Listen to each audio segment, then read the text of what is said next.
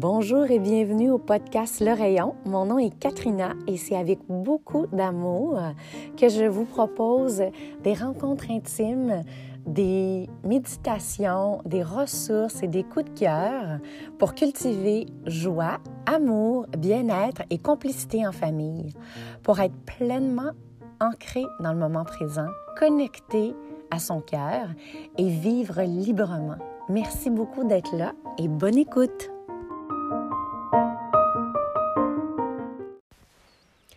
Bonjour, bonjour, bienvenue au premier épisode du podcast Le Rayon. C'est vraiment un honneur d'être ici avec vous aujourd'hui. Ça fait longtemps que j'y pense, ça fait un an et demi que je veux, euh, que je souhaite faire rayonner euh, les talents d'ici et euh, aussi plein, plein de, ressources, de discussions, de réflexions et je trouve que l'audio est un moyen extraordinaire de connecter avec les gens.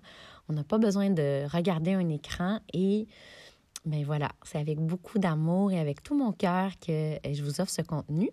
Et dans le cadre du premier épisode, je m'ouvre à vous aujourd'hui. Je suis une personne qui, euh, qui est assez... Euh, qui qui, euh, qui parle pas souvent d'elle. Euh, de ses sentiments profonds et euh, de son vécu, de son histoire. Et j'ai euh, cet appel aujourd'hui de, de vous parler de mon chemin, de ce que j'ai parcouru, mais sous un angle un peu différent. ce ne sera pas une, une bio, hein, parce que ça, ça, je suis capable d'en écrire une. Je vais vous parler, je vais vous parler de, de, ma connexion à la nature et de ce qui fait qu'aujourd'hui, euh, je suis connectée à ma propre nature et pas juste à la nature. Donc, mon histoire commence à Notre-Dame-des-Bois, un petit village des cantons de l'Est. Notre-Dame-des-Bois, c'est là où j'ai grandi de 0 à 12 ans. Ce sont mes premières découvertes de la nature, euh, que ce soit dans les champs que mes parents avaient, parce qu'on avait une ferme, que ce soit dans mes grandes balades à la découverte euh, des différents types d'arbres, à la rencontre d'animaux euh, dans notre forêt infinie, hein, parce que pour moi, c'était l'infini quand j'étais petite. Et aussi euh, pour mon, mon amour du soleil, de la lune et des étoiles. Hein, j'ai eu la chance de grandir au pied du Mont Mégantic, là où il y a l'observatoire du Mont Mégantic. Et donc, les astres, les étoiles, euh, ont fait partie de ma jeunesse. Euh, très jeune, j'ai pu aller observer les étoiles de l'observatoire et on avait quand même des discussions dans ce sens euh, au souper, par exemple, dans, dans, notre famille. Et l'autre élément qui a fait partie prenante de ma connexion avec la nature, c'est ce plaisir que je prenais à passer la majeure partie de mes journées dehors. En hiver, on construisait des forts, des igloos, on faisait du patin, on faisait du ski de fond. Euh, mon père a même fondé le premier club euh, de ski de fond, donc à Notre-Dame-des-Bois, au Mont-Mégantic, avec ses amis. Et déjà, euh, quand j'avais 5-6 ans, je faisais plusieurs kilomètres de ski de fond. Donc, le mouvement et la nature ont toujours fait partie prenante de ma vie. Euh, l'été, ben, c'était de sauter dans l'étang, c'était d'aller me promener avec, euh, avec nos vaches dans les champs, c'était euh, d'aller escalader. je dis escalader parce que c'était comme ça que je le voyais, mais d'aller faire des randonnées pédestres, mais c'était pas toujours des, des, sentiers qui étaient, qui étaient balisés. Et puis, ben c'est ça, j'ai eu la chance de grandir en nature et cette nature m'a toujours suivie, euh, évidemment à l'adolescence et puis euh, plus tard. Je connectais avec la nature, mais d'une autre façon. Et puis, euh, c'est certain que l'école, le travail, les amis ont pris beaucoup plus d'espace dans ma vie. C'est c'est super intéressant parce que quand j'ai eu, au début de la vingtaine, mon premier emploi en sortant de l'université, en fait, je vendais des pétoncles vivants en coquille. Alors, euh, c'était vraiment un, produit très délicat. Et puis, euh, ça a été une autre façon de me connecter à la nature parce que j'étais fascinée par le fait que euh, ces pétoncles étaient encore vivants. On les sortait de l'eau, on les mettait dans une boîte où il y avait une température assez froide pour qu'ils puissent vivre. Et j'étais fascinée par ça. Je, trouvais ça donc beau euh, de pouvoir voir cette vie d'une façon, parce que pour moi, des pétanques, c'était surgelé. Euh, puis on les sortait du congélateur, puis on les faisait cuire. Et là, je voyais d'où ça venait avec la coquille, euh, sa constitution. C'était élevé en milieu naturel. Et puis, ça a été ma première reconnexion, je dirais, à, la nature.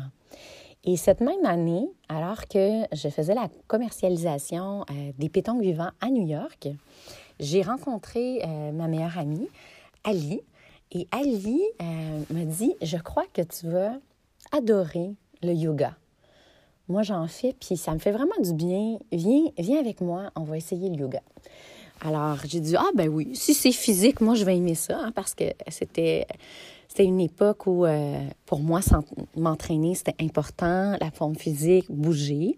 j'avais pas été, j'avais pas une grande spiritualité. J'avais toujours dit que j'étais athée. Pour moi, ça a été super clair euh, dès un jeune âge. Mes parents se disaient athées, alors moi, j'étais athée. J'étais ouverte à, à, découvrir. Euh, je, vivais dans un petit village qui était très catholique, euh, où l'Église prenait une place très importante, ou dans l'école au complet, c'était une petite école, mais on était comme 5-6 en morale. Donc, tout le monde faisait euh, de la religion, euh, de la catéchèse à l'époque. Et donc, la spiritualité, pour moi, en fait, c'était pas un mot que je connaissais vraiment. Et dans mon premier cours de yoga, c'est définitivement pas là que j'ai découvert la spiritualité.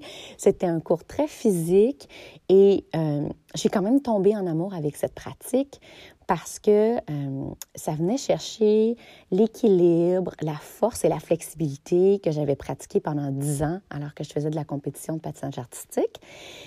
Et c'était rythmé. Euh, j'étais sortie de là énergisée, euh, renouvelée.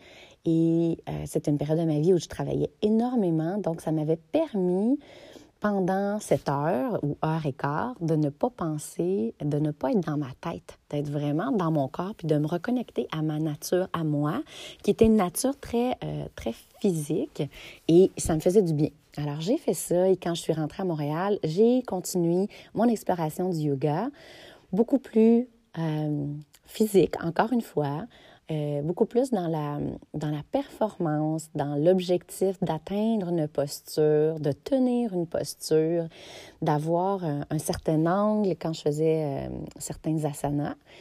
Et éventuellement, euh, j'ai eu des professeurs extraordinaires, j'ai fait beaucoup de yoga show. Et ces professeurs m'ont tout doucement amené à, à réfléchir, à me connecter à mon cœur, à, à, plus grand que moi, à, à l'amour, euh, à la paix, à ce que ça symbolisait. Et puis tout doucement, euh, j'ai intégré une certaine spiritualité dans ma vie à travers le yoga, à travers les voyages aussi, hein, qui, euh, qui se sont accumulés. Et j'ai fait plusieurs retraites de yoga à travers le monde.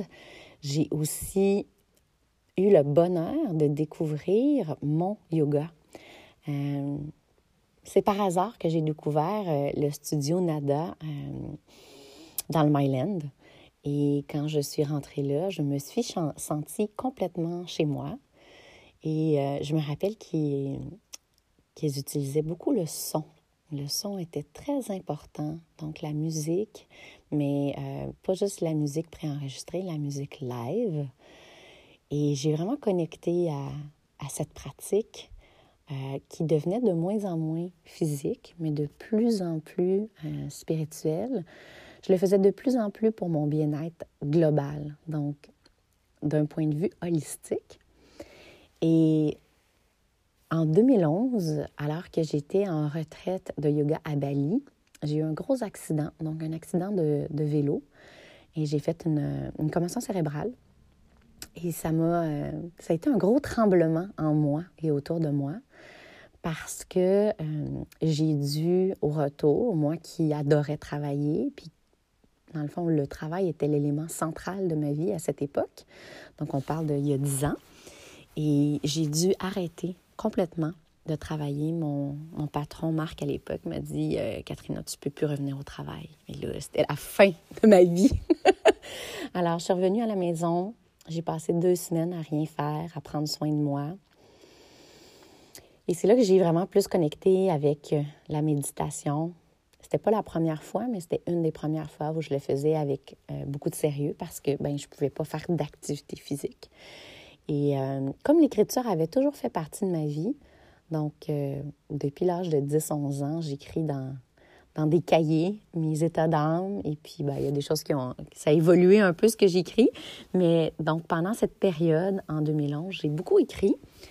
Et c'est aussi là que j'ai choisi de faire ma formation euh, professorale de yoga. Je la faisais pas pour enseigner.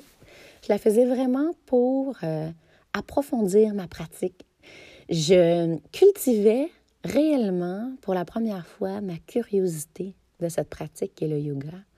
Cette pratique euh, qui, je l'apprendrai plus tard, on n'est jamais arrivé, c'est jamais acquis. Alors, cette soif d'apprendre, cette soif de me, de, de, me comprendre, mais aussi d'observer le monde à travers des yeux différents, avec de la compassion, avec de l'amour, avec euh, euh, d'un point de vue calme puis pas toujours être obligé de conquérir d'atteindre des objectifs, euh, puis d'être dans la performance. Vraiment de revenir à soi. Et ça, j'avais oublié c'était quoi revenir à soi.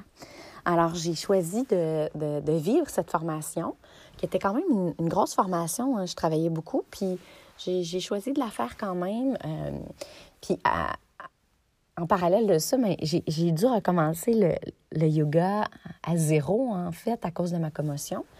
Donc, c'était comme une réhabilitation. Et ça m'a fait un grand bien. Euh, ça m'a euh, invité à, avoir beaucoup d'humilité, à avoir une oreille attentive, à, me poser des questions sur pourquoi et comment je faisais les choses dans la vie et à revenir à l'être plus qu'au faire. Euh, alors, ça a été euh, ouais, un bel élément déclencheur dans ma connexion à la spiritualité, au monde du bien-être. Puis, euh, cette formation-là, je l'ai faite donc au NADA en anglais. Et je vous rappelle toujours dans le but d'approfondir ma pratique, pas nécessairement de l'enseigner. Et ben, j'ai continué à faire d'autres formations. J'ai euh, j'ai aussi commencé à enseigner un peu pour le plaisir parce que j'avais peu de temps, mais ça me, ça me rendait heureuse. Ça me rendait très, très nerveuse. J'avais un grand sentiment d'imposteur hein, parce que mon métier, ce n'était pas ça. Et euh, je prenais pas tant de plaisir à enseigner que ça. C'était plus stressant que je prenais du plaisir. Mais euh, au fond de moi, je sentais qu'il fallait que je passe par-dessus ce stress, par-dessus ce sentiment d'imposteur parce que j'avais une mission plus grande à accomplir, laquelle je ne le savais pas encore, mais je me disais que je me devais d'être persévérante et patiente dans, cette, euh, dans ce cheminement.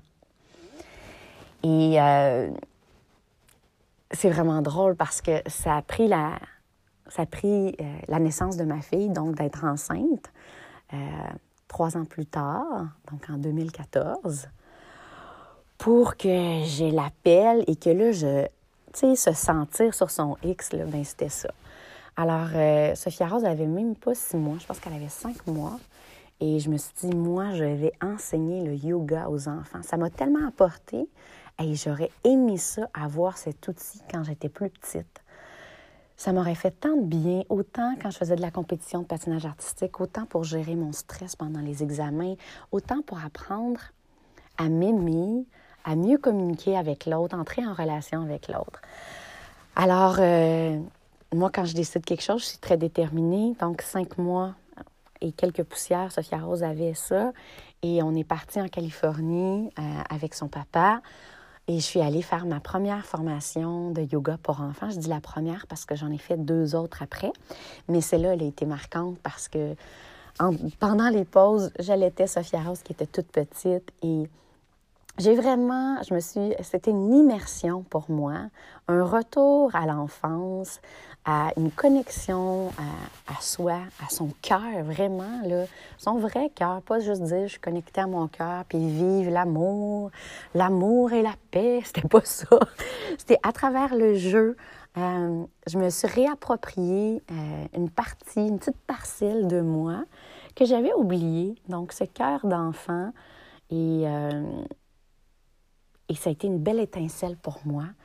Alors, dès que je suis revenue de la formation, j'avais déjà euh, commencé à enseigner et j'avais remis, euh, remis les premiers cachets, donc les, premières inscriptions des enfants. Euh, tout ça avait été remis à un organisme qui venait en aide aux enfants.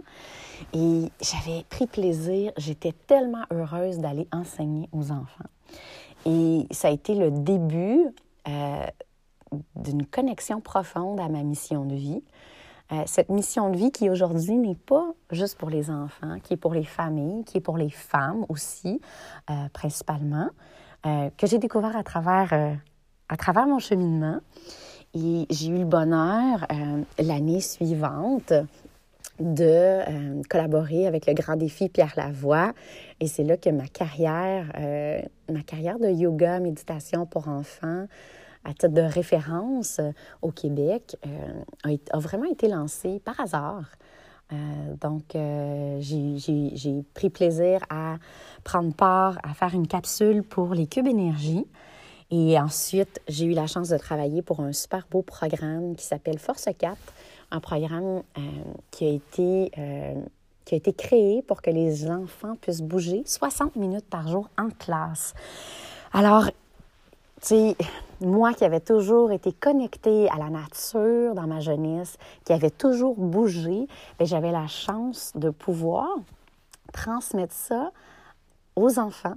Non seulement le transmettre, mais aussi être un exemple pour ma fille qui, très jeune, a été euh, en contact avec le yoga. Alors, euh, ça fait maintenant euh, sept ans, presque huit ans que j'enseigne le yoga pour enfants et pour la famille.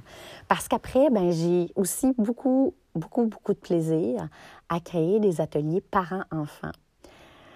Euh, les ateliers parents-enfants que je crée, pourquoi je les crée? Je les crée pour qu'on ait des moments où on n'est pas en train de faire de la discipline, on n'est pas dans un rôle de hiérarchie, on n'est pas en train de penser à ce qu'on va préparer pour le souper ou à, la prochaine tâche qu'on a besoin de faire pour notre famille. On est ensemble, on est connectés et le temps s'arrête parce que tout ce qui existe, c'est le moment présent et la personne qui est devant nous, notre enfant, et vice-versa, pour notre enfant, le parent. Alors, je, je crée avec, euh, avec tous mes sens et je fais vivre des expériences avec tous les sens, incluant la voix, l'odorat, le toucher et euh, la musique euh, fait partie prenante de ça.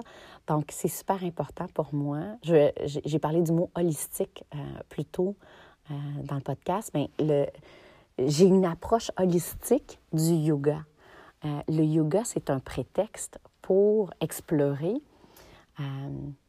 explorer le mouvement, explorer le son, euh, le son externe, mais aussi notre propre voix, euh, de chanter ensemble, hein, parce que ça fait tant de bien, d'apprendre à méditer, de créer. Hein, créer, ça fait partie du yoga. Le yoga, on pense que euh, ça se passe sur un tapis, mais le yoga, ça, commence sur le tapis.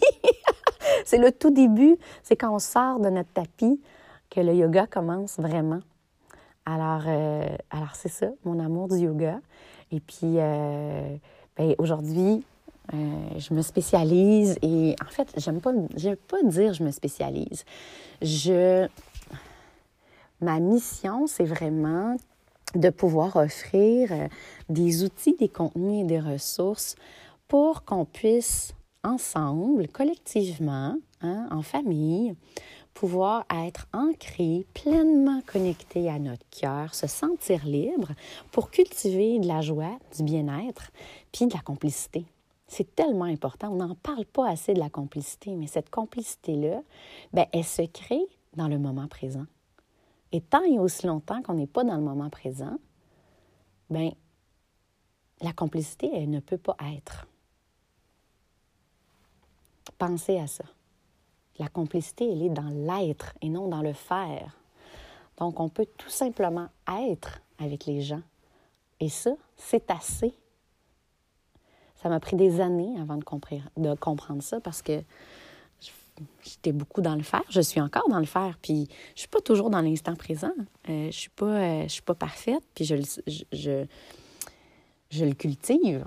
Euh, j'ai cette intention au quotidien, mais c'est pas, pas toujours ça. Puis c'est aussi pour ça que j'ai créé le podcast, pour vous partager des expériences, des histoires, des éléments qui inspirent, mais aussi des éléments où on, peut se reconnaître. Parce que la pression sociale puis notre société font en sorte qu'aujourd'hui, on doit être d'une certaine façon. On il y a beaucoup de comparaisons avec euh, les réseaux sociaux. Je suis la première à, souffrir de cette comparaison hein, à l'autre, de ne pas faire assez, de ne pas être assez, euh, de ne pas comprendre assez, euh, de ne pas savoir assez.